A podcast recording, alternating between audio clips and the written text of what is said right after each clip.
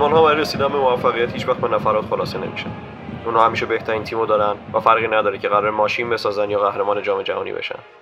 گری لینکر مفسر معروف فوتبال دربارهشون میگه فوتبال ورزشی که 22 نفر 90 دقیقه دنبال توپ می‌دونن و در نهایت این آلمانه که برنده میشه. اونها در همه عرصه ها می‌تونن بدترین رقیب براتون محسوب بشن. آلمان ها آدمای مغروری هستن که با همون لحن معروفشون بهمون توصیه کردن. اگه دنبال فیلم و سریال هایی میگردین که در زمان های مختلف گذشته و آینده رو براتون روایت کنه زیاد خودتون رو درگیر پیدا کردنشون نکنید ما دارک رو براتون ساختیم. به اپیزود پنجم پادکست 99 یک خوش آمدید.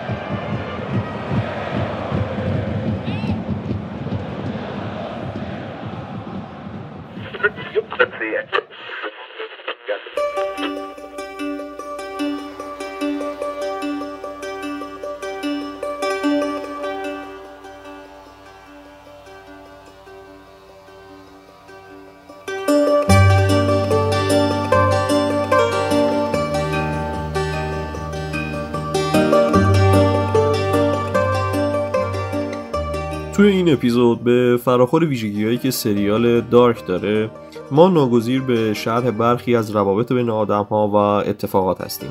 هرچند که معتقدیم بدون آمادگی ذهنی نمیشه این سریال رو تماشا کرد ولی اگر نسبت به اسپویل شدن و لو رفتن قصه این سریال حساس هستین این اپیزود رو بعد از تماشای سریال بشنوید.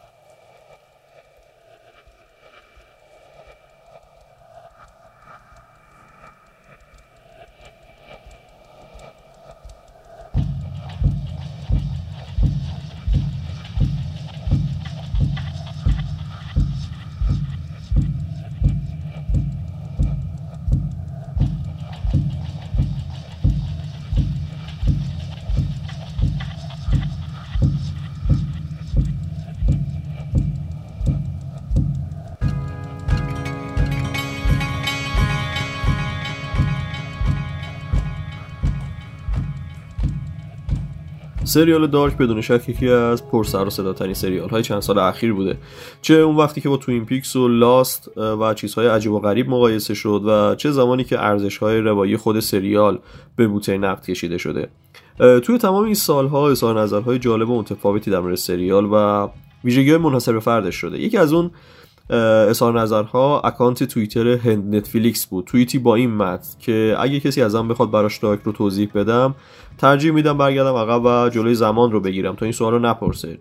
چون این کار به مراتب از توضیح دادن سریال دارک و داستان قصه دارک راحت تره تعریف و تمجیدا خیلی بحث برانگیز بوده. نمونه شاخص این اظهار نظرها به استیون کینگ بزرگ اختصاص داره که گفته بود فکر می‌کنی دنیا داره به گند کشیده میشه. بعد متوجه میشی مردم دارن سریال دارک رو می‌بینن و میگی خدای شکرت هنوز جای امیدواری هست. باران بودار کارگردان دارک هم در یک پست اینستاگرامی حسابی از این اظهار نظر استیون کینگ هیجان زده شده بوده.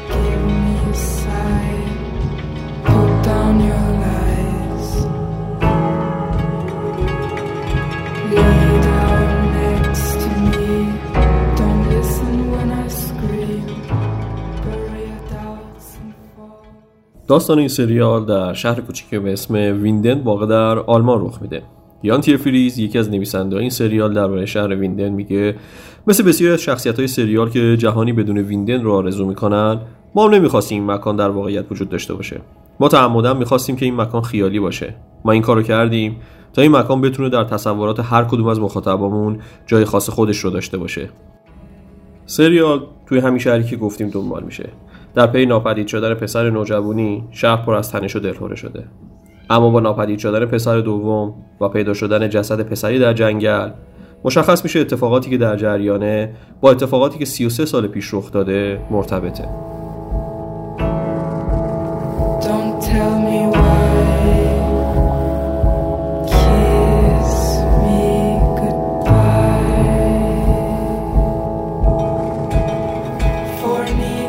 محوریت اصلی داستان سریال دارک بر پایه سفر در زمان و رابطه علت و معلولی شکل گرفته. اینو تو همون ثانیه های ابتدایی شروع سریال هم متوجه میشیم.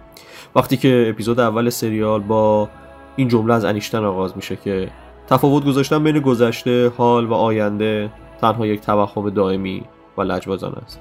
البته این آخرین باری نیست که از انیشتن جملاتی در این سریال نقل میشه بلکه بارها مستقیم و غیر مستقیم به نظریات انیشتن و جملاتش اشاره میشه توی سریال.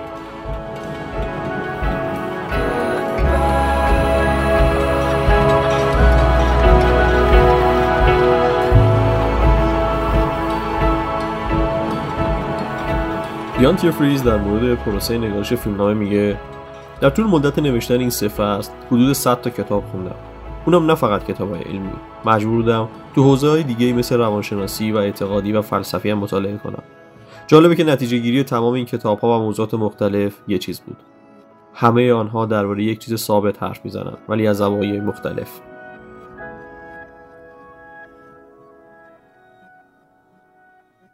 ما تو این سریال معتقدیم که برای هر سوالی بیشتر از یه جواب وجود داره. این تو همه چیز صادقه.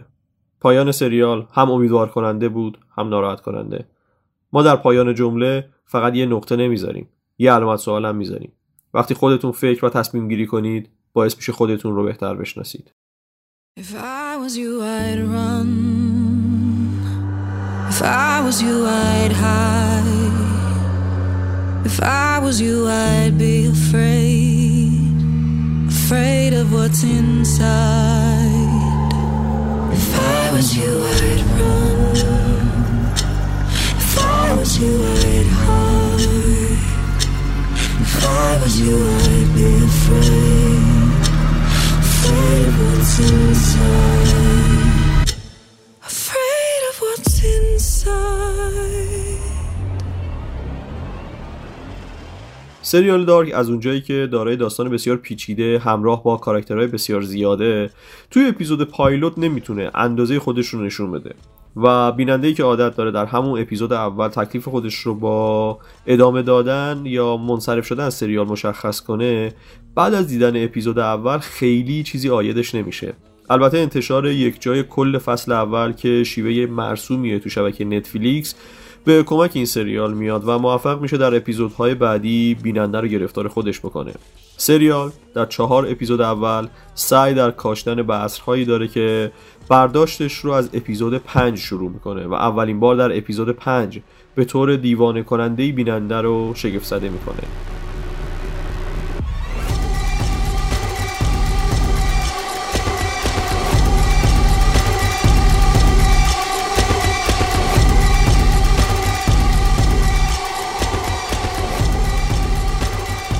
اما ما به عنوان مخاطب خودمون رو تو اپیزود 8 به صورت جدی توی سریال پیدا می‌کنیم. جایی که اپیزود با یک جمله بسیار معروف از شکسپیر یعنی جهنم خالی است و همه شیطان ها اینجا هستن شروع میشه. و بلا فاصله با یه افتتاحیه تکان دهنده یعنی پیدا شدن جسد دو بچه در دل خاک و حرکت دوربین سمت بنر تنه آمیز انرژی هسته ای سرمایه ای مهم برای هر خانواده. پامون به جهان سریال باز میشه. در طول این قسمت تصور می‌کنیم اولریش اون شخصیتیه که ما باید دنبالش حرکت کنیم.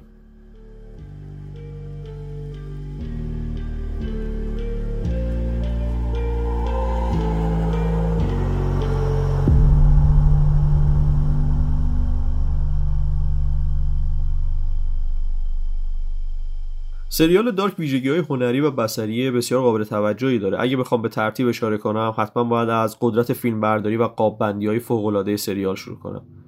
اعتراف می‌کنم اگر از هر نمای این سریال اسکرین شات بگیریم با 80 درصدشون میشه یک نمایشگاه عکاسی ترتیب داد.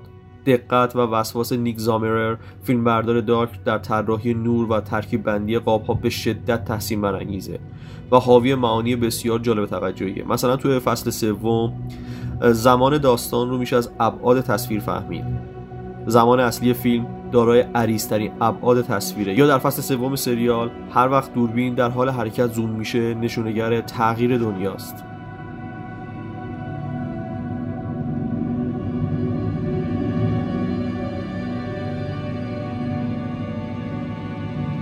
کسایی که حرفه عکاسی می‌کنن قطعا از تاثیر رنگ زرد در جزئیات تصویر یا لباس مدل هاشون بهتر از هر کسی باخبرن رنگ زرد در سریال دارک از منظر تزئینی در جذابیت نماها به شدت موثره.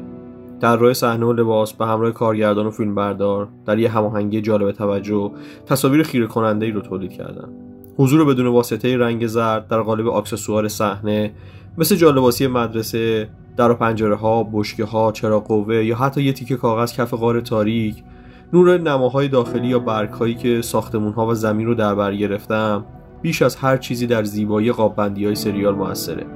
از طرفی طیف رنگ بارونی که یوناس به تن داره در روانشناسی رنگ زرد مفهوم بیاعتمادی و احتیاط رو داره. همونطور که به صورت غیر مستقیم این حس در طول سریال به ما به عنوان بیننده لحظه به لحظه منتقل میشه.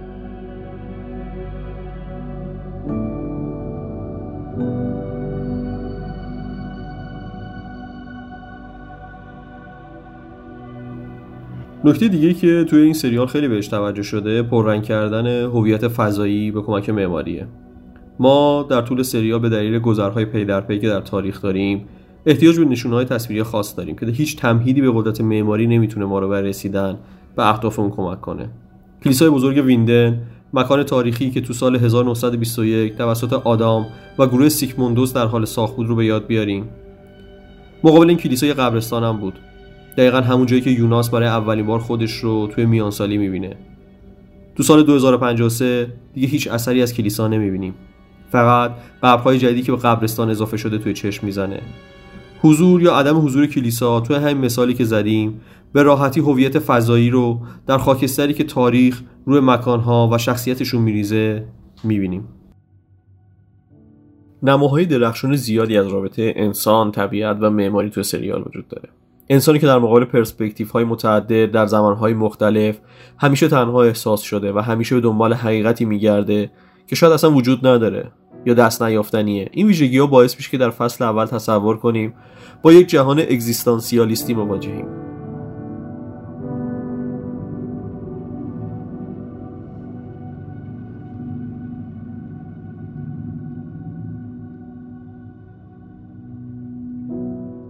جزئیات بسیار زیادی به رگ و ریشه سریال تنیده شده. از پسترهایی که روی دیواره نقاشی فرشتگان سقوط کرده روی دیوار دفتر آدام موزیک یا اخباری که از رادیو شنیده میشه تا آگهی تلویزیونی که در تلویزیون در حال پخشه و معانی اسم کاراکترها. به طور مثال انتخاب اسم اچ جی تان هاوس برای ادای احترام به نویسنده کتاب ماشین زمان اولین اثر جدی مرتبط با سفر در زمان در حیطه داستانه.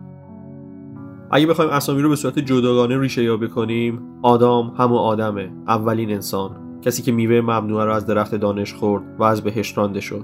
یوناس اسم لاتین یانوسه. یانوس الهه یونانیه که پروردگار درها را خواست. همونطور که یوناس تو این سریال این کار رو انجام میده. مارتا خواهر لازاروس از اساطیر یونان. کسی که بعد از مردن زنده میشه. نوح همون نوحه سازنده کشتی نوح. ماشین زمان رو هم نوح می‌سازه. هلگه مقدسه تقدیس شده است. همه اینها باعث شده طرفداران این سریال روزها و حتی ماها بعد از پخش این سریال درگیر رمزگشایی هر کدوم از این نشونه ها و سرنخها باشن و خوره های فیلم و سریال تا مدتی خوراک جستجو و کشف نکات جدید رو داشته باشند.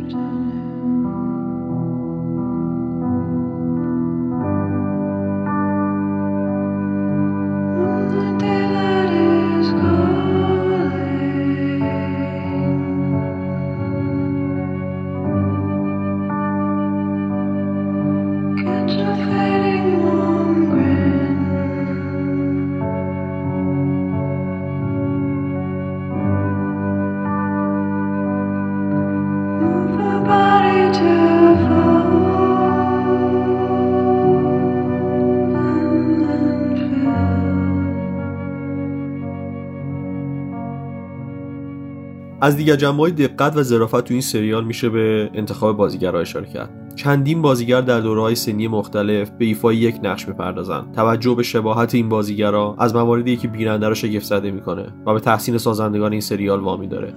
از فرم ابرو چشم گرفته تا زاویه فک و فرم صورت سعی شده شباهت بین نوجوانی، جوانی و میانسالی کاراکترها رایت بشه. این شباهت ها کمکی زیادی به بیننده می‌کنه. از این بابت که می‌تونه راحتتر ارتباط بین شخصیت ها رو در زمان ها و دوره های سنی متفاوت دنبال کنه.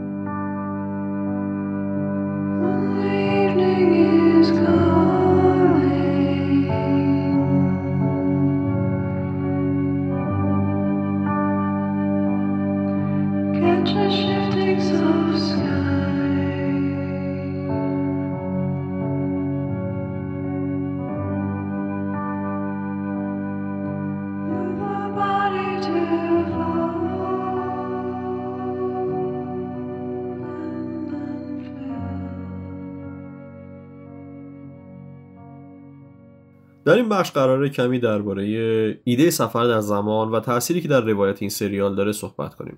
دلیلش هم چیزی نیست جز اینکه ایده سفر در زمان از نظریه نسبیت انیشتین گرفته شده که نشون میده گذشت زمان نسبیه و به سرعت حرکت اجسام بستگی داره. ایده سفر در زمان در ادبیات داستانی فیلم ها و سریال ها اتفاق تازه و جدیدی نیست. پیش از این در فیلم های مطرحی چون Looper، سه‌گانه Back to Future، گراند هاک دی، پریمیر و انیمیشن کریسمس کارول که بر اساس کتابی به همین اسم به نویسندگی چارلز دیکن ساخته شده. شکل‌های مختلف سفر در زمان رو با قوانین و قواعد متفاوت دیدیم.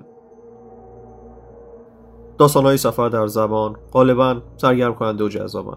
از اونجایی که گذشته و آینده همیشه برای انسانها جذابتر از زمان حال بوده آدمی همواره رویای تغییر گذشته و داشتن شانس چند باره و امتحان کردن راههای مختلف برای رسیدن به نتیجه خواهش داشته.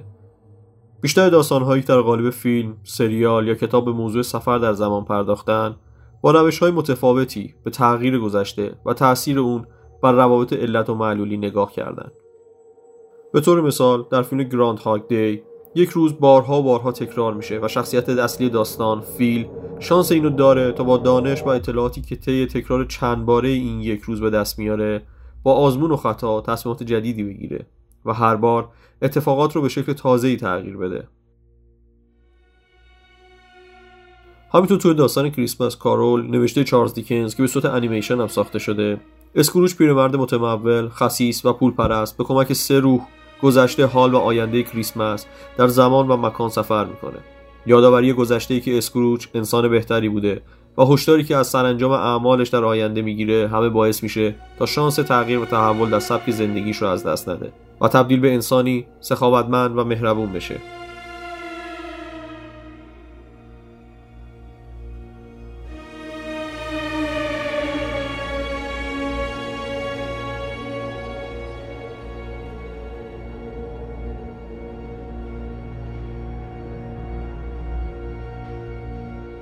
برخلاف تخیل نویسندگان سفر در زمان در واقعیت اصلا کار ساده ای نیست و در حال حاضر اونقدر دست نیافتنی و دور از دسترس به نظر میاد که بیشتر شبیه یک رویا و یک آرزوی دور و درازه البته که سفر در زمان نه تنها قوانین فیزیک رو نقض نمی‌کنه بلکه بر اساس نظریه نسبیت انیشتن امکان سفر در زمان وجود داره.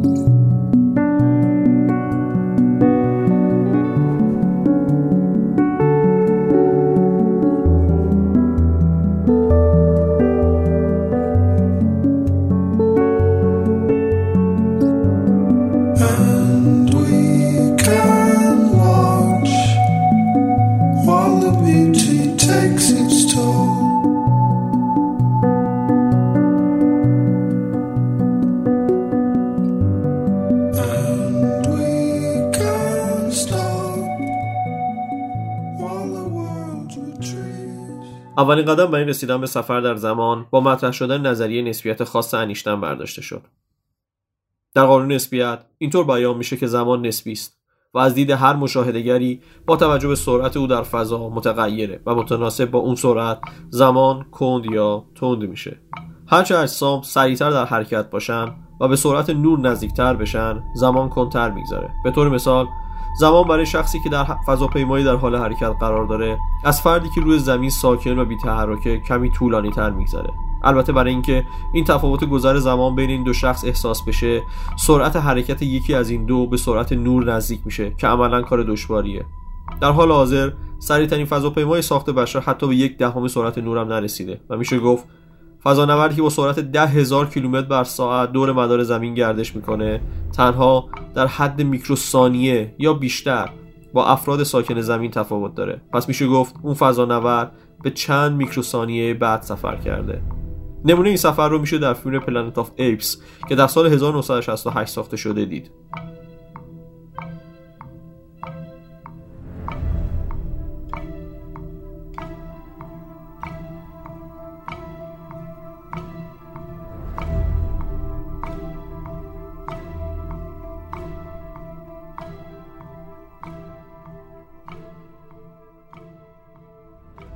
توی فیلم Planet of Apes یا همون سیاره میمون ساخته فرانکلین جی شافنر چند فضانورد با سرعت نور به فضا سفر می‌کنن و بعد از 18 ماه وقتی که به زمین برمیگردن چیزی حدود 2000 سال از وقتی که زمین رو ترک کردن گذشته. انسانها شبیه حیوانات وحشی توانایی تکلم ندارن و مثل انسانهای اولیه زندگی می‌کنن. از طرفی زمین در تصرف میمونهای متمدنه که مثل انسانها لباس می‌پوشن صحبت می‌کنن و حتی آزمایشگاه دارن.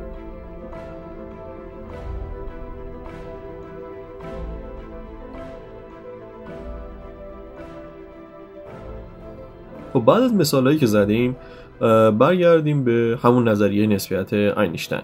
اینشتین بعدها نظریه نسبیت خاصش رو کامل کرد و نظریه نسبیت عام رو کاملتر از نسبیت خاص ارائه کرد. در نظریه نسبیت عام اینشتین نه تنها سه بود فضا یعنی طول، عرض و ارتفاع و یک بود زمان رو در هم ادغام می‌کنه و ساختار جدیدی از فضا و زمان رو می‌سازه بلکه اون رو خمیده هم می‌کنه. تصور فضای چاربودی فضا زمان برای ما به اندازه کافی سخت و دشواره. وقتی این فضا فرم خمیده هم می‌گیره درک و فهم اون به قدری ما رو متحمل رنج و زحمت می‌کنه که میشه گفت برخلاف سایر مسائل علمی که برای بالا بردن اطلاعات عمومی مطالعه می‌کنیم نمیشه بدون تحصیلات آکادمیک این نظریه رو درک کرد. بنابراین ما خیلی وارد جزئیات این نظریه نمیشیم. فقط به طور کلی اشاره های کوچیکی به اون خواهیم داشت.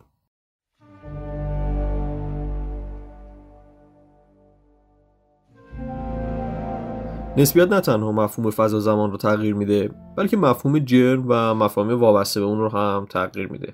ساختار فضا زمان رو مثل یک ورقه پلاستیکی با قابلیت کشسانی در نظر بگیرید. به طور که قرار گرفتن اجسام روی این ورقه باعث ایجاد فرو رفتگی در اون میشه. بر اساس نظریه نسبیت عام نیروی گرانش نتیجه خمیدگی فضا زمانه که به واسطه وجود هر چیزی در فضا زمان ایجاد میشه. هرچه ماده بیشتری به درون ناحیه ای از فضا وارد کنیم فضا زمان خمیدگی بیشتری پیدا می‌کنه و اجسام به سمت این ناحیه خمیده سرازی شده و حرکت می‌کنن وقتی که جرم خیلی زیادی در فضای کمی متمرکز بشه فضا زمان به قدری خمیده میشه که حتی نور هم نمی‌تونه از میدان گرانشی اون گریزی پیدا کنه و یک سیاه چاله شکل می‌گیره. افق رویداد. مرزی در ناحیه فضا زمانه که هیچ چیز بعد از عبور از اون نمی‌تونه به بیرون برگرده. اسم سیاه چاله هم به همین واقعیت اشاره داره که همه نوری که از افق رویداد میگذره به دام میفته. به دلیل وجود گرانش قوی در افق رویداد سیاهچاله سرعت حرکت اجسام به سمت سیاهچاله بسیار زیاد و در نتیجه زمان بینهایت کنتر از افرادی که در فاصله دورتری قرار دارن میگذره. به این پدیده اتساع زمان هم گفته میشه. دقیقا مثل اتفاقی که برای کوپر با بازی متیو مکانهی در فیلم اینترستلار رخ داد. توی فیلم اینترستلار یا میان ستاره ای کوپر به دلیل اتساع زمان با آینده سفر می‌کنه و وقتی بعد سالها دخترش رو می‌بینه از اون جوانتره در واقع دو نوع اتساع زمان وجود داره. بر اساس نظریه نسبیت خاص اینشتین اگر دو جسم داشته باشیم به طوری که جسم اول با سرعت بیشتری نسبت به جسم دوم حرکت کنه در این حالت گفته میشه که زمان برای جسم اول به طور محسوسی کند میشه. یعنی اقربه های ساعت در حالت اول به کندی کار می‌کنن در نظریه نسبیت عام ساعت برای جسمی کند کار می‌کنه که نزدیک نیروی گرانشی قوی تری قرار گرفته باشه.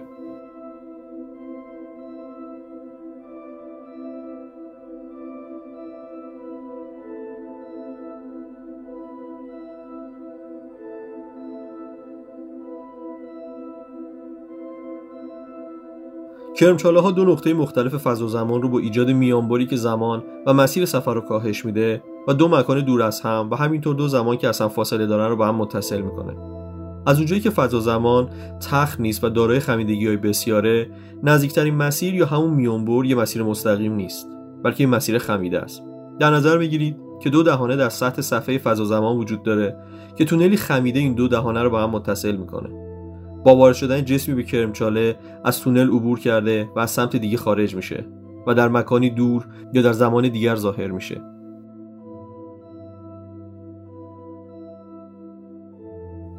نقطه مشترک بحث ما در خصوص کرمچاله با سریال دارک دقیقا همینجاست. تو سریال ما شاهد حضور کرمچاله به منظور سفر در زمانهای مختلف هستیم. از اونجایی که در حال حاضر کرمچاله فقط مدل ریاضی هستند و تا کنون هیچ کرمچاله ای ساخته و کشف نشده نمیشه به نحوه استفاده از کرمچاله ها توی فیلم ها و سریال های تخیلی خورده گرفت. با توجه به کرمچاله هایی که در حال حاضر مطرح شدن هنوز امکان وجود نداره و این سوال مطرح میشه که آیا انسان یه روزی می‌تونه موفق بشه به کرمچاله دست پیدا کنه که با اون به نقاط و زمانهای مختلفی در جهان سفر کنه یا نه؟ وجود کرمچاله ها در فیلم و سریال های علمی تخیلی مثل دارک رو نمیشه دقیقا علمی یا غیر علمی دونست. time portal ی که در دنیای آدام وجود داره و از اون برای سفر به زمانهای مختلف استفاده می‌کنه به لحاظ ظاهری شبیه دو سیاه چاله است که دهانه یک کرمچاله رو تشکیل میدن. ماشین زمان ساخته تان هاوس و غار شهر ویندن نوعی کرمچاله رو ایجاد می‌کنن. روابط ریاضی و نظریه اینشتین وجود کرمچاله رو تایید می‌کنه. اما اینکه کرمچاله به چه شکل عمل می‌کنه هنوز مبهمه. پس میشه گفت این بخش از سریال خلاف قوانین علمی عمل نمی‌کنه اما پا رو فراتر می‌ذاره و اتفاقاتی که هنوز در دنیای علم انجام نشده رو با تخیل جلو می‌بره اگر مشکلاتی کرمچاله ها رو کنار بذاریم و تصور کنیم که امکان سفر در زمان میسر شده با مشکلاتی مراتب عجیبتر مواجه میشیم که سفر در زمان رو دچار پارادوکس می‌کنه و امکان سفر در زمان رو زیر سوال می‌بره اما این پارادوکس ها چی هن؟ برخلاف سفر به آینده که از نظر تئوری امکان پذیر و مورد قبول واقع شده سفر به گذشته به دلیل پارادوکسایی که به خودش به همراه داره همیشه بحث برانگیز بوده. خیلی معتقدن که چنین سفری امکان پذیر نیست. یا اگر هم سفر به گذشته وجود داشته باشه امکان تغییر گذشته وجود نداره. پارادوکس یا محال نما یعنی چیزی که نقص کننده خودش در درونشه. پارادوکس های سفر در زمان به دو بخش اصلی حلقه های علی و پارادوکس های سازگار تقسیم میشن. از شناخته ترین پارادوکس ها میشه پارادوکس پدر بزرگ اشاره کرد که یک پارادوکس سازگار به شمار میاد. پارادوکس پدر بزرگ وقتی اتفاق میفته که گذشته به هر علتی تغییر کنه. به فرض مثال فرض کنید شخصی به گذشته سفر کرده و به زمانی برمیگرده که پدر بزرگ پدریش جوونه و هنوز فرزندی نداره. اگه این شخص پدر بزرگ خودش رو به قتل برسونه پدرش و نتیجتا مسافر زمان به دنیا نمیان. پس این شخص وجود نخواهد داشت که به گذشته سفر کنه و پدر بزرگ خودش رو به قتل برسونه. پس پدر بزرگش زنده میمونه و پسردار و نوهدار میشه. برای پارادوکس ها راه حل های متنوعی مطرح میشه. سه راه حل برای پارادوکس پدر بزرگ وجود داره. در روش اول اینطور تصور میشه که ما امکان سفر به گذشته رو داشته باشیم و به عقب برگردیم. تنها تاریخ رو تکرار می‌کنیم و گذشته بدون تغییر و دست نخورده باقی میمونه. و خط سیر زمانی ثابت و غیرقابل تغییره. به عبارت دیگه مسافرین زمان دارای آزادی اراده نیستن و محکومن و مجبورن که گذشته رو به همون صورت که بوده به پایان برسونن. به طور مثال اگه شما به گذشته سفر کنید و خودتون رو توی اون سالها ملاقات کنید و رازی رو به خودتون بگید در واقع این بخش از گذشته شما بوده و سرنوشت شما رو در مسیر تکرار قرار داده. توی روش دوم شما آزادی اراده دارید. می‌تونید توی گذشته دست ببرید و اون رو تغییر بدید. اما در حد مشخص و معین. یعنی در امورات عادی که تاثیر روی سرنوشت انسانها و جهان نداره مختارید اما وقتی به انجام کاری که می‌تونه باعث تغییراتی بشه دست بزنید نیروی ناشناخته مانع از انجام کار شما میشه و شما را از انجام کاری که مقدر نشده وامی داره مثلا وقتی که شخصی به گذشته سفر کرده و قصد داره به پدر بزرگ شلیک کنه و اون رو بکشه همون لحظه اسلحه عمل نمی‌کنه و گلوله شلیک نمیشه. توی راه حل سوم سفر به گذشته باعث ایجاد جهانی موازی جهان اصلی میشه و در واقع مسافر زمان در جهانی موازی فرود میاد. مسافر زمانی که اقدام به قتل پدر بزرگش می‌کنه در واقع شخصی که درست از نظر ژنتیکی در خاطرات و شخصیت با پدر بزرگش یکسانه اما پدر بزرگ واقعیش نیست رو می‌کشه. پس پدر بزرگ خودش در دنیای اصلی زنده است. و پارادوکسی ایجاد نخواهد شد و خط سیر اصلی در مسیر خودش ادامه پیدا می‌کنه. بنابراین سفر به گذشته می‌تونه کاملا مستقل از خط سیر زمانی اصلی باشه و هیچ تأثیری روی زمان حال نداشته باشه.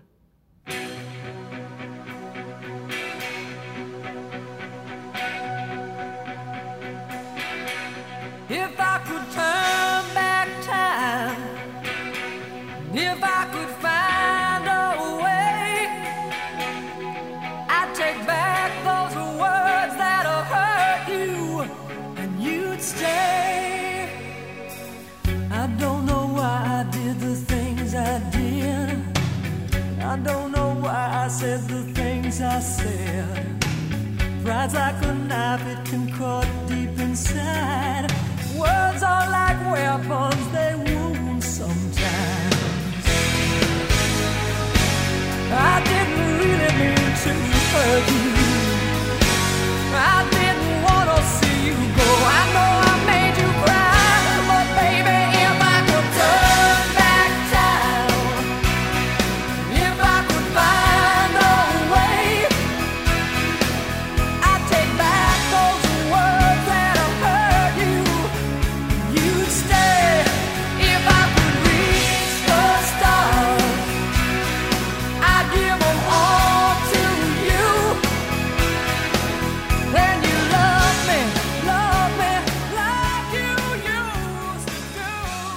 توی قسمت اول سگانه to the Future مارتی مکفای با ماشین زمان دکتر براون از سال 1985 به 1955 سفر می‌کنه. به زمانی که پدر و مادرش دبیرستانی هستند حضور مارتی در گذشته باعث تغییر ناخواسته در حوادث میشه جوری که با ناپدید شدنش از عکس متوجه میشه ترتیب اتفاقات قراره به سرانجامی برسه که مارتی هیچ وقت به دنیا نخواهد اومد. در واقع مارتی توجه مادرش رو به خودش جلب کرده و مادرش بهش علاقمند شده. مارتی که متوجه میشه اگه دست به کار نشه پدر و مادرش به هم نمی‌رسن و مارتی به دنیا نمیاد سعی می‌کنه همه چیز رو درست کنه. وقتی مارتی به سال 1985 برمیگرده میونه پدر و مادرش تغییر کردن و آدمهای جذابتری شدن. در واقع مارتی به سفر به گذشته از سیر زمانی خودش خارج شده و به دنیای موازی سفر کرده و در سیر زمانی جدید تغییراتی رو ایجاد کرده.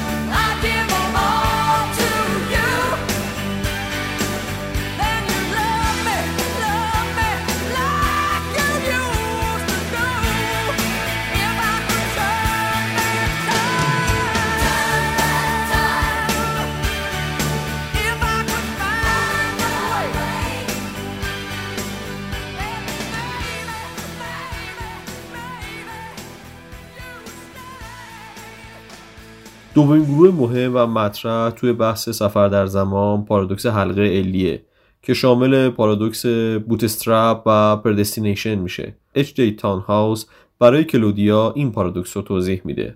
حلقه علی زمانی رخ میده که یک عامل و پدیده در آینده باعث وقوع رویدادی در گذشته باشه و اتفاقاتی که در گذشته افتاده خودش دلیل به وجود اومدن همون رویدادی است که در آینده وجود داره. هر دو رویداد در فضا زمان وجود دارند اما منشأ اونها مشخص نیست. جمله معروف سریال دارک بارها تکرار میشه. یک حلقه علی ممکنه شامل یک رویداد یک شخص یک شی یا حتی اطلاعات باشه.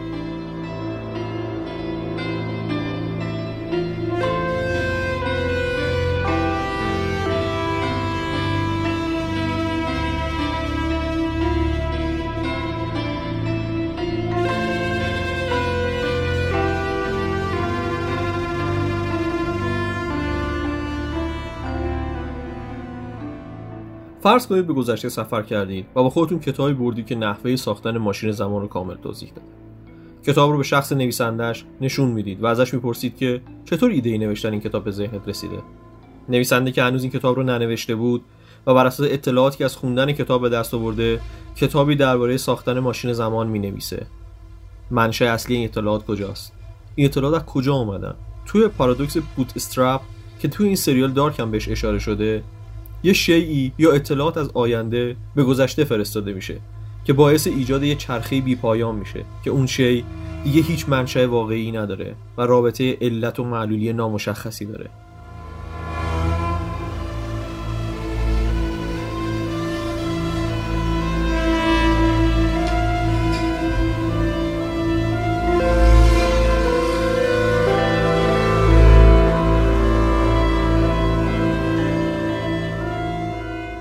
پارادوکس سرنوشت یا پردستینیشن وقتی رخ میده که شخصی که به گذشته سفر کرده بخشی از وقایع گذشته میشه و در نهایت ممکنه باعث رویدادی بشه که سعی داشته از وقوعش جلوگیری کنه. این باعث ایجاد حلقه علیت زمانی میشه که در اون رویداد یک در گذشته و رویداد دو در آینده تاثیر می‌ذاره.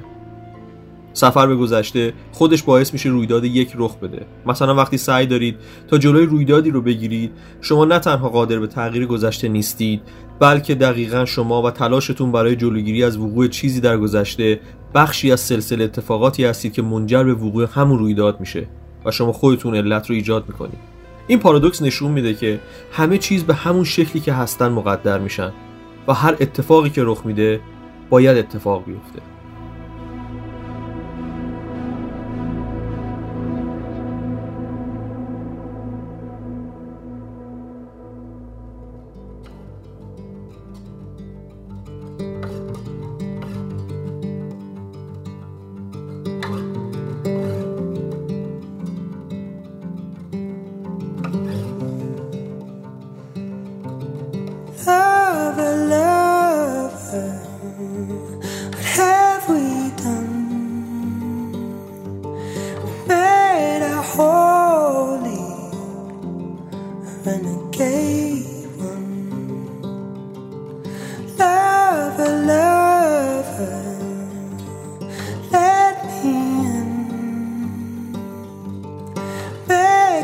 Holy run on your skin.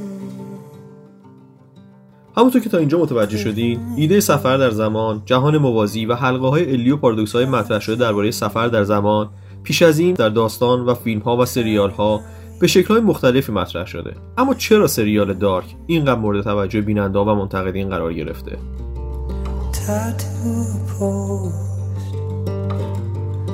To reach for memory.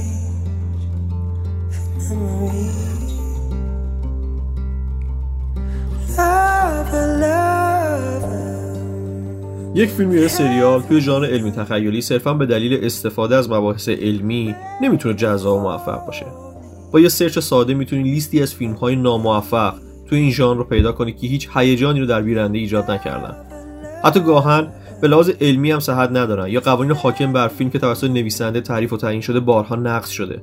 که این یکی از مشکلات عمده و مهم در ژانر علمی تخیلیه.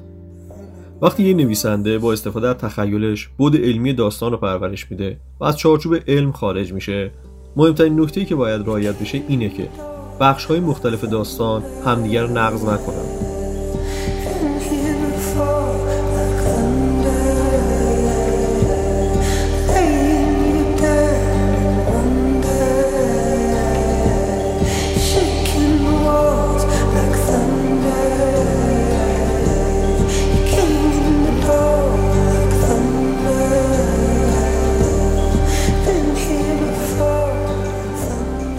هرچه این قوانین تعریف شده بیشتر بشه. همزمان با پیچیده تر شدن داستان رعایت این نکته دشوارتر و احتمال وقوع شکاف در داستان و عدم هماهنگی بین بخش‌های مختلف بیشتر میشه. بنابراین از این حیث میشه سریال دارک رو برای داشتن منطق درست در بخش‌های مختلف داستان و پیروی از قوانین متعدد و متنوعش تحسین کرد.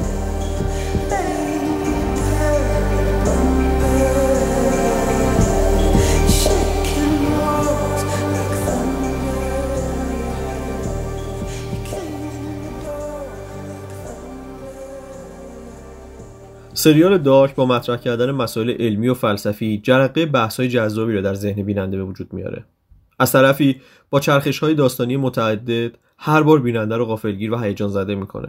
با وجود اینکه از همون اپیزود ابتدایی اطلاعات کم کم به بیننده داده میشه اما مخاطب در وصل کردن تکه های پازل و پیدا کردن ارتباط بین اونها ناتوانه و در واقع عدم درک بیننده از مفاهیم سفر در زمان و پارادوکس های اون باعث میشه در بهترین حالت همراه داستان پیش بره و لحظه از اون جلو نزنه.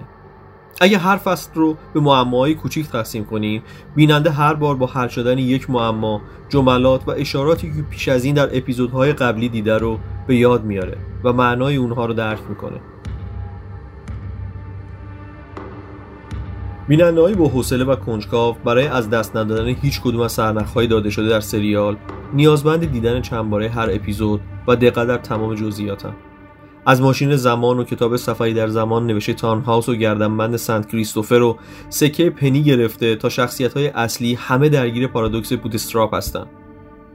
دنبال کردن سیر اشیا، اطلاعات و شخصیت ها در چرخه بی نهایت ذهن بیننده رو تمام و کمال مشغول و درگیر خودش می‌کنه.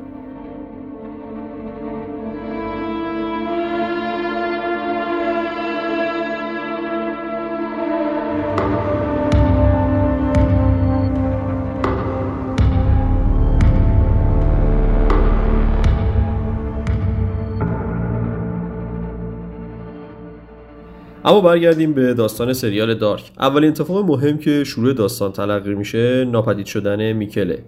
میکل که به همراه یوناس، مارتا، مایگنوس، الیزابت و فرانسیسکا تو نزدیکی قاری در شهر ویندن به دنبال مواد جاساس شده هستن به یک بار دچار ترس و وحشتی میشن و پا به فرار می‌ذارن. اما یهو متوجه نبود میکل و ناپدید شدنش میشن. با پیدا شدن جسدی در جنگل که بعدها مشخص میشه جسد مت پسری که 33 سال پیش ناپدید شده معمای بزرگی تو ذهن ساکنین شهر ویندن به وجود میاد که چطور این جسد یهو بعد از 33 سال تو جنگل ظاهر شده. در حالی که کالبوچه کافی ها نشون میدن فقط چند ساعت از فوتش گذشته. یوناس کاراکتر اصلی داستان سریال دارک درگیر افسردگی ناشی از خودکشی پدرشه. اون جعبه ای از پدرش دریافت می‌کنه که حاوی اطلاعات و نقشه ای که اون رو به سمت اون قار مخوف هدایت می‌کنه. یوناس از طریق غار به گذشته سفر می‌کنه و به سال 1986 میره. اونجا میکل رو می‌بینه اما وقتی که می‌خواد اون رو با خودش به سال 2019 برگردونه یه شخص غریبه جلوی اون رو می‌گیره و متقاعدش می‌کنه که این عمل باعث تغییر گذشته و به دنیا نیومدن یوناس میشه. چرا که میکل در واقع همون مایکل پدر یوناسه که خودکشی کرده. اون شخص غریبه خود یوناس در سن میان سالیه اما آیا یوناس واقعا می‌تونه اتفاقات رو تغییر بده؟ در واقع دنیای یوناس که به اسم دنیای آدم با اون آشنا هستیم امکان تغییر گذشته وجود نداره و هیچکس نمی‌تونه از تقدیرش فرار کنه. مثل وقتی که یوناس خسته و ناامید از تلاش های بی‌حاصلش برای به راه انداختن time portal سعی داره خودش رو دار بزنه نوا سر می‌رسه و اون رو نجات میده. یا وقتی که نوا قصد داره به سمت آدم شلیک کنه اما اصلا کار نمی‌کنه و شلیکش ناموفق میشه. حتی وقتی که شخصیت ها سعی در تغییر گذشته دارن و فکر می‌کنن که می‌تونن گذشته رو عوض کنن در واقع سرنوشت چنین بوده که اونها بخشی از اتفاقاتی باشن که اتفاقا منجر به انجام حادثه ای میشن که قرار بوده جلوی اون رو بگیرن. به طور مثال وقتی که کلودیا سعی می‌کنه جلوی فوت پدرش رو بگیره یا وقتی که یوناس تلاش می‌کنه تا نظر پدرش رو تغییر بده و مانع خودکشی اون بشه با عملش داره به انجام اون اتفاق کمک می‌کنه. اما اگه امکان تغییر گذشته وجود نداره چطور تو انتهای داستان همه چیز تغییر کرد؟ تو دنیای ایوا و آدام هیچ چیز توسط شخصیت هایی که متعلق به اون دنیا هستن قابل تغییر نیست و شخصیت ها و اتفاقات و اشیا توی چرخه بی نهایت گیر می‌کنن.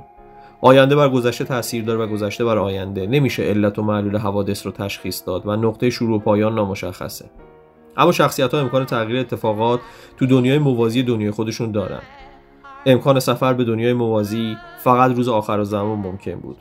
روزی که تانهاست تو دنیای اصلی باعث توقف چند صدم ثانیه زمان میشه و دو دنیا موازی دنیای اصلی ایجاد و یه روزنه امکان سفر به دنیای موازی رو فراهم می‌کنه. هر بار که شخصی به دنیای موازی سفر می‌کنه سیر زمانی به دو قسمت تقسیم میشه. یه نسخه از شخص در دنیای اصلی باقی میمونه و دیگری به دنیای موازی میره.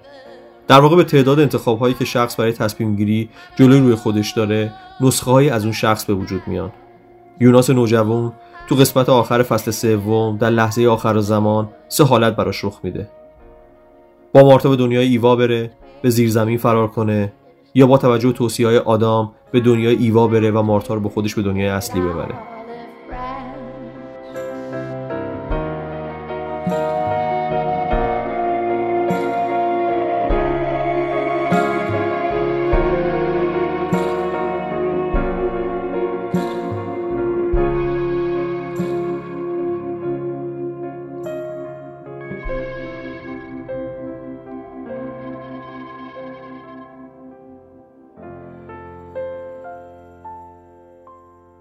این قضیه رو ایوا می‌دونست و خود کم سن و سالترش رو به سمت سوهای مختلف میفرستاد. البته چون ایوا سعی در حفظ چرخه بینهایت داشت بنابراین دخالت های اون تو دنیای آدام بخشی از چرخه تکرار محسوب می‌شد. همینطور کلودیا با استفاده از روزنه خودش رو به جهات مختلف میفرستاد. بارها و بارها مهره رو روی صفحه شطرنج حرکت داد تا بالاخره فهمید راز خلاص شدن از چرخه تکرار چیه. اما آدام از این ماجرا با خبر نبود و تصمیم داشت مارتا رو بچه‌ای که داخل شکمشه به قتل برسونه تا به تصور خودش منشأ گره رو از بین ببره در حالی که نسخه دیگه ای از مارتا تو دنیای ایوا فرزندش رو داشت به دنیا می آورد وقتی مارتا با همراه ماگنوس و فرانسیسکا به دنیای آدام سفر می‌کنه تا یوناس رو نجات بده دو گزینه جلوی مارتاست. نجات دادن یوناس و گوش دادن به توصیه بارتوش و برگشتن به دنیای خودش. بارتوش در واقع بخشی از همون سلسله اتفاقاتیه که از تغییر دنیای ایوا جلوگیری می‌کنه. اما نسخه‌ای از مارتا به دنیای آدام میره و یوناس رو نجات میده و با خودش به دنیای ایوا میاره. این نسخه از مارتا برمیگرده به دنیای آدام و میره به سال 1888 و ماده لازم برای ساخت time portal رو به یوناس میان سال میده. از اونجایی که این یوناس اون یوناسیه که به زیر زمین فرار کرده این نسخه از مارتا رو تا اون لحظه ندیده. بعد از این مارتا در دنیای آدام به آینده سفر می‌کنه و توسط آدام دستگیر میشه و به قتل می‌رسه. این اتفاق وقتی که آدام به دنیای ایوا سفر می‌کنه مشاهده میشه. آدام وقتی در اپیزود انتهایی به دنیای ایوا سفر می‌کنه مختار تا دنیای ایوا رو تغییر بده. قبلا چرخه به شکلی انجام می‌شد که آدام به دنیای ایوا سفر می‌کرد و ایوا رو به قتل میرسوند. این چیزیه که مارتای جوانتر قبلا دیده بود و ایوا منتظر این اتفاق بود. اما آدام وقتی که توسط کلودیا به چند و چون ماجرا واقف میشه برای اولین بار به روز آخر و زمان برمیگرده و به یوناس میگه که بره به دنیای موازی و مارتا رو بردار و با هم به دنیای اصلی برن. و جلوی تصادفی که منجر به کشته شدن پسر عروس پسر و نوه تانهاست میشه رو بگیرن. بعد به دنیای ایوا میره و همه چیز رو براش توضیح میده. و یکی از زیباترین بخش های سریال با آهنگ What a Wonderful World همراه میشه.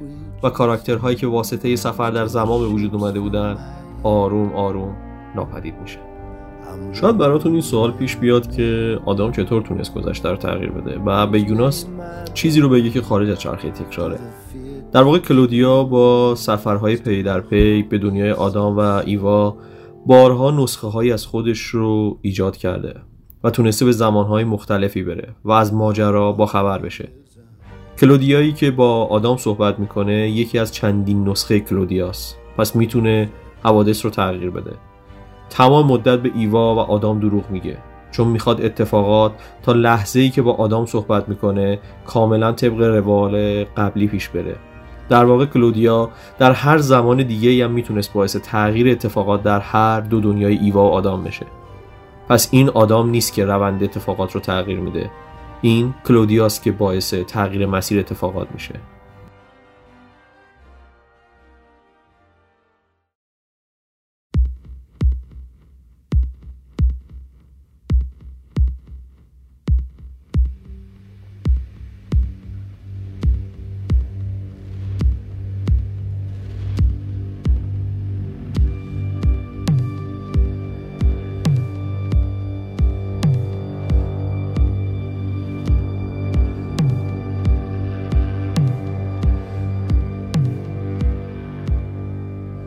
اما پایانبندی سریال که مهمونی شامی در دنیای اصلیه دنیایی که یوناس و مارتا وجود ندارن چه مفهومی داره؟ وقتی سر میز شام از هانا که بارداره پرسیده میشه که چه اسمی برای فرزندش انتخاب کرده هانا کمی فکر می‌کنه و میگه یوناس. از طرفی هانا با دیدن کاپشن زرد رنگی که خیلی شبیه کاپشن یوناسه دچار دژاوو میشه.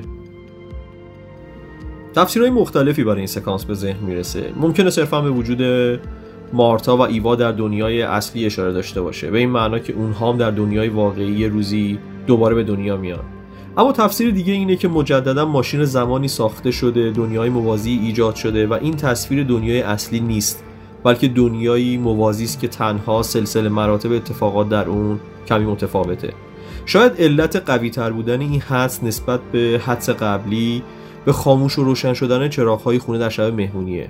این خاموش و روشن شدن چراغ‌ها یکی از علائم باز شدن قار و امکان سفر به گذشته و آینده در دنیای آدام بود که تو فصل اول متوجه اون شدیم. همینطور سر میز شام وقتی رگینا می‌پرسه که اگه قرار بود دنیا امروز پایان برسه چه آرزویی داشتید؟ کاتارینا آرزوشو میگه دنیایی بدون ویندن.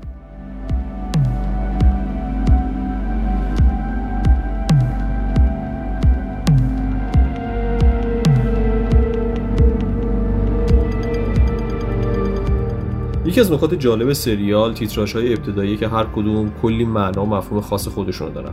اما یکی از نکات جالب در تیتراژ ابتدایی فصل اول سریال اینه که اگه به آخرین تصویر دقت کنید سه خیابون رو می‌بینید که دو تا قرینه همدیگه که نشون دهنده دو دنیای موازی ایوا و آدامه و جاده‌ای که در سمت چپ تصویر دنیای اصلی رو نمایش میده. در واقع فیلمنامه سریال دارک از ابتدا نوشته شده و با توجه به جزئیات مرتبط و منطق درست داستان غیر از این هم انتظار نمی رفت فصل سوم نقطه قوت سریاله که اون رو از فیلم و سریال های معمول و سریال هایی که با حال و هوای سفر در زمان ساخته شده و با این کانسپت نزدیک هست رو جدا می‌کنه.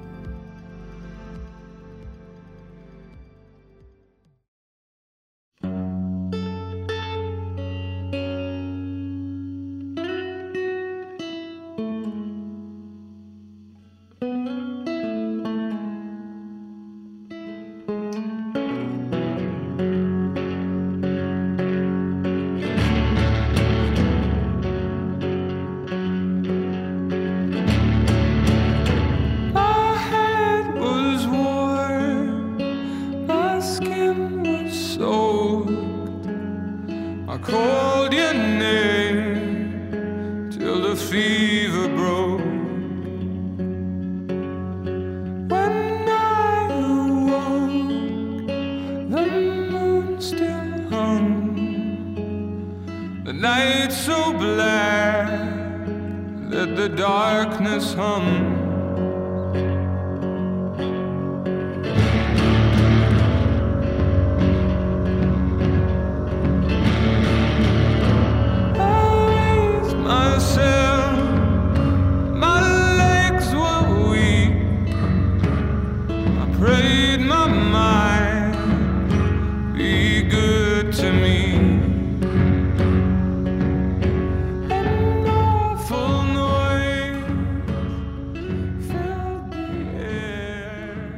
سریال های محبوب و شناخته شده معمولا در پایان بندی دچار ضعف میشن و مخاطب رو سرخورده و ناراضی می‌کنن. اما سریال Dark به بهترین شکل ممکن داستان رو تموم می‌کنه.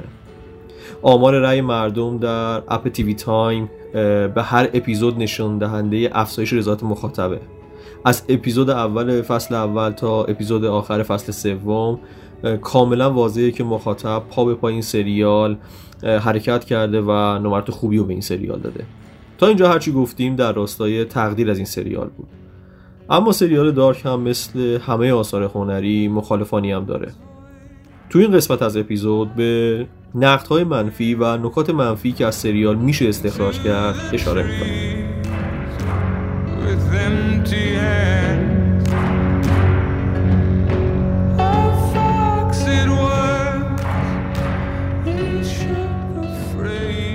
ایراد اولی که منتقدین این سریال از این سریال گرفتن مربوط میشه به ساختمان و ساختار فیلمنامه این سریال. شاید خیلی عجیب باشه ولی خیلی از منتقدین خارجی و حتی داخلی مثل آقای حسین و عزیزی نیا ایرادات اساسی رو به فیلمنامه وارد می‌دونن. بعضی از اونها معتقدن که به طرز عجیبی وجود دراماتیک از درون فیلمنامه حذف شده. سریال هرچقدر به لحاظ فنی و تکنیکی اثر قابل دفاعیه ولی در فیلمنامه اشکالات زیادی وجود داره. در ساختمان فیلمنامه واقع یا اون اتفاق مهمترین قسمتیه که ما مخاطبمون رو درگیر آدمهای داستانمون می‌کنیم. جدا از اینکه سریال در شخصیت پردازی خیلی افسار گسیخته عمل کرده از کیفیت رویدادها و اتفاقها هم کم می‌کنه. مثلا کشته شدن نواه می‌تونه نقطه اوج نمودار دراماتیک سریال باشه ولی به دلیل چیدمانی که فیلمنامه برای حضور دوباره کاراکترها. بعد مردنش ایجاد کرده عملا کیفیت قتل به شدت کاهش پیدا می‌کنه و در واقع اتفاق از اعتبار دراماتیک ساقط میشه. یعنی برعکس فصل اول که پر از تکنیک های بسری جذاب است که بهشون اشاره کردیم هرچی سریال جلوتر میره حرافتر میشه. و در برابر تئوری های فلسفی که علاقه به مطرح کردنشون داره سرخم می‌کنه. و جایگزین تکنیکی برای جانمایی این اصول و تئوری های فلسفی در فیلمنامه وجود نداره. جنبندی منتقدان مخالف سریال دارک اینه که دارک شروع طوفانی تو فصل اول داره. ولی به مرور بعد از گذر به فصل سه فرسایشی میشه. دلیلش اینه که معتقدن ایده سریال قابلیت پرداخت بیشتری داشته و می‌شده توی هفت هشت شاید هم ده فصل خیلی با حوصله سریال رو جمع کرد. و شکست اصلی سریال رو هم توی فصل سه می‌دونن که عملا تبدیل به کلاس تئوری های فلسفی میشه. در حالی که علاقمندان سریال از روند حرکتی سریال و پایان بندی به شدت راضی هستند.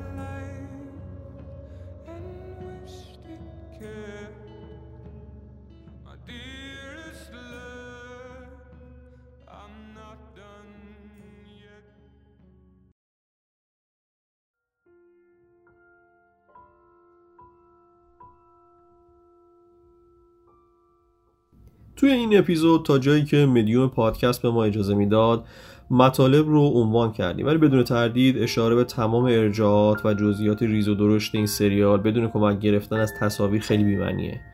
ما امیدوار بودیم که دوستانی که این سریال رو دارن بتونن پا به پای ما تصاویری که ما تعریف می‌کنیم توی ذهنشون تجسم کنن.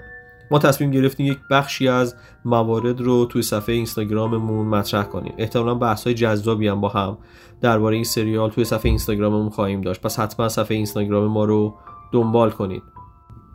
ما سعی کردیم توی این اپیزود از پادکست مطالبی رو جمع آوری کنیم که شما برای اولین بار درباره این سریال میشنوید و نمی‌دونیم تا چقدر موفق بودیم. امیدوارم که نظرات خودتون رو در صفحه اینستاگرام ما و در بخش کامنت های Castbox با ما به اشتراک بذارید.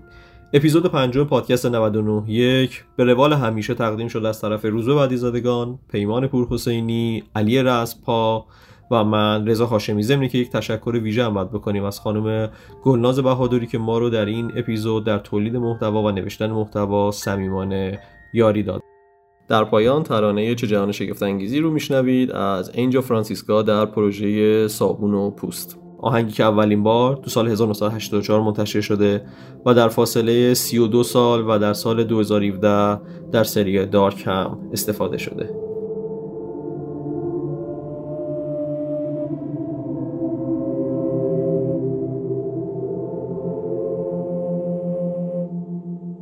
I see trees of green, red roses too. I see them bloom for me and you, and I think to myself,